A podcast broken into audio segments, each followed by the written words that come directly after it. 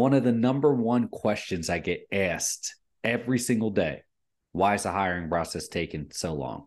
Is it because of you or is it because of something else? Let's discuss.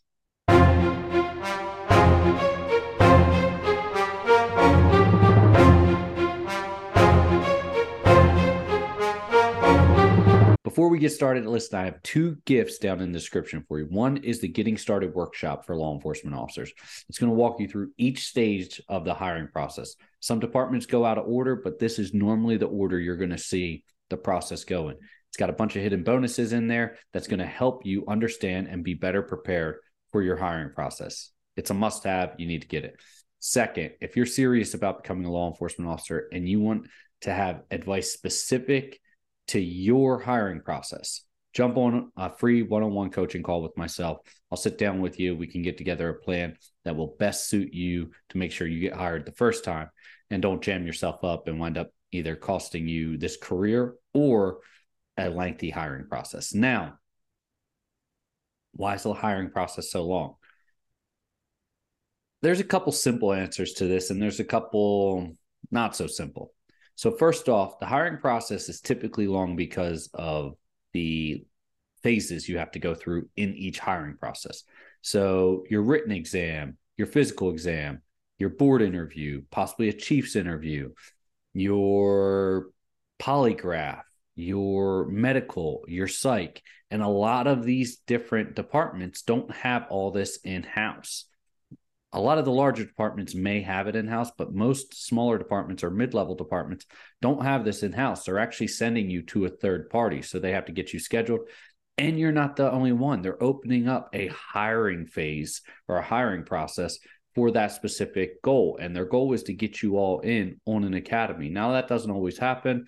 Sometimes they don't even have the billets for the academies when they start the hiring process. They try to see how many they can get in. Say if they're so let's say they're shy 20 officers, right? Right now, that's not uncommon. Let's say they're shy 20 officers, but they can only get four hired. Well, they're not going to sit there and ask the academy for 15 billets if they don't know they can fill them because they only get four officers that make it through the hiring process in time for that academy.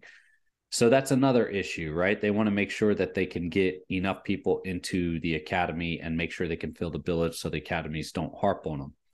But as you're going through each one of these phases, each one takes time. It takes time for them to review your documents, it takes time for them to schedule you, it takes time for them to schedule with a third party vendor. It takes time to make sure they have everyone they need to say sit down for a board interview and make sure no one has any other duties that day that they can't attend there's a lot of things that go into this. Trying to assign a a background investigator okay are they going to use a third party background investigator? Or are they going to use an in-house background investigator? And depending on which investigator they use is going to be how detailed they are right? How thorough and then also how invested in you. Now if you're going through and everything's a third party i'll be honest with you background investigators that are third party, they don't care. They're getting paid regardless whether or not you make it through or don't make it through. Otherwise, it would be controversial. So at this point, you're already behind the eight ball with that if it's a third party background investigator. But then they got to contact all your references. Then they have to contact all your your work history. Then they have to contact any type of departments you may have had any any run-ins with or any other departments that you may have applied to prior. All these things kind of add up and then they're doing you plus maybe 20 other candidates 30 other candidates 50 other candidates depending on what part of the hiring process you're in.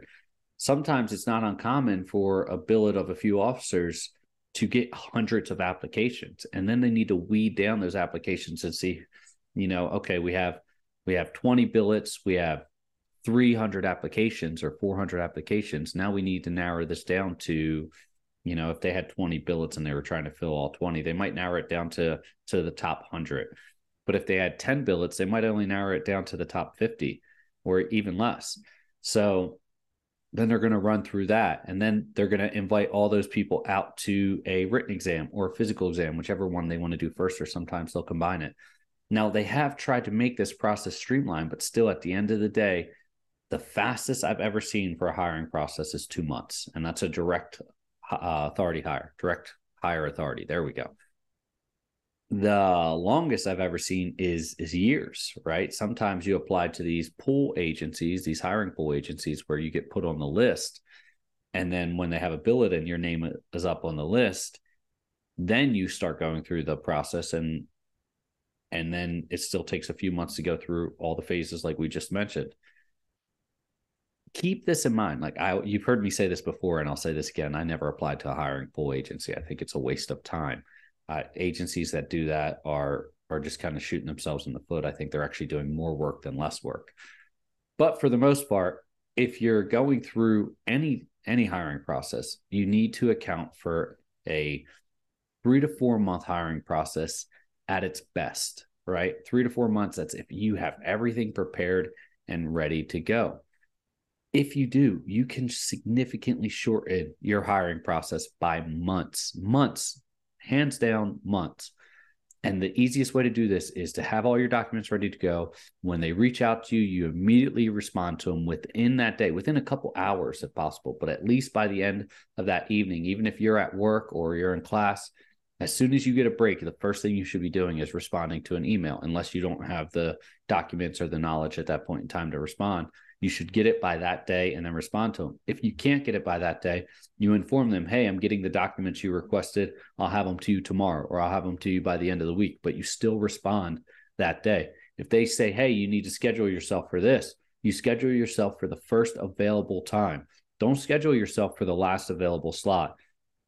It's not going to benefit you. It looks bad. And then on top of it, it just prolongs your hiring process because maybe the people that went the first week are already getting board interviews and you signed up for a written and physical exam on the second or third week and the first group of people already have board interviews and they've already been given conditional offers it's a lot that goes into it you have to keep all this in mind so if you don't want to prolong your hiring process you need to be on top of it. If you were ever a punctual person this is the time to be it. You need to make sure that you're responding quickly and you're responding with the right information because if it's a long email correspondence it's just going to drag more things out.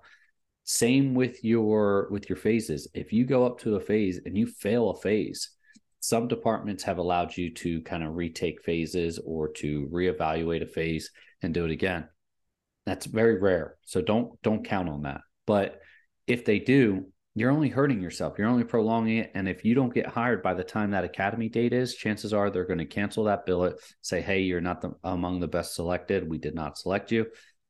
Then they're going to tell you to reapply again on the next cycle. Or they may hold your information and say, hey, we'll contact you when another academy comes open, which is the best thing you could hope for in that situation. But still, you're waiting at least six months, four months minimum if they're running quarterly quarterly academies if they could get you in, if it's not their academy. So it really comes down to you. There's not much you can control in the hiring process aside from being prepared, studying, prepping for board interviews, prepping for psych interviews, prepping for polygraphs. Other than that type of of work, you really can't control much outside the fact of being punctual and making sure you respond quickly, efficiently, and effectively.